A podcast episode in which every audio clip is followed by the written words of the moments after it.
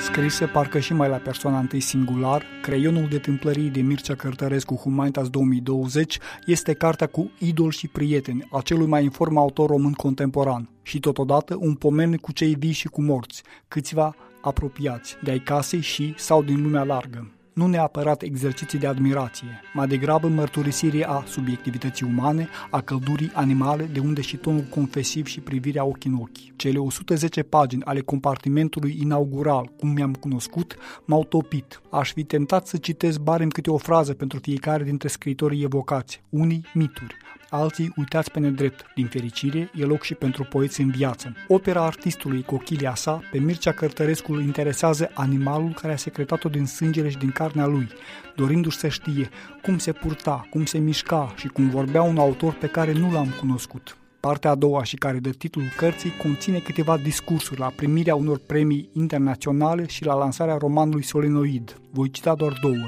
Și eu cred în cei pentru care scrisul e o religie practicată cu devoțiune, în singurătate, pentru propria ta bucurie și construire de sine, nu un mijloc de a câștiga un statut social, notorietate, bani și glorie. Și, ceva mai încolo, un om care scrie levitează deasupra minții lui, o lasă să alerge de înstânjenite. În sensul acesta, scrisul e o chestiune de credință. Preluând o imagine vehiculată adeseori de autorul nostru, se poate afirma că și Mircea Cărtărescu scrie la fel cum melcul lasă o dâră argintie, pe alocuri adevărate pagini de aur, cu toată ființa.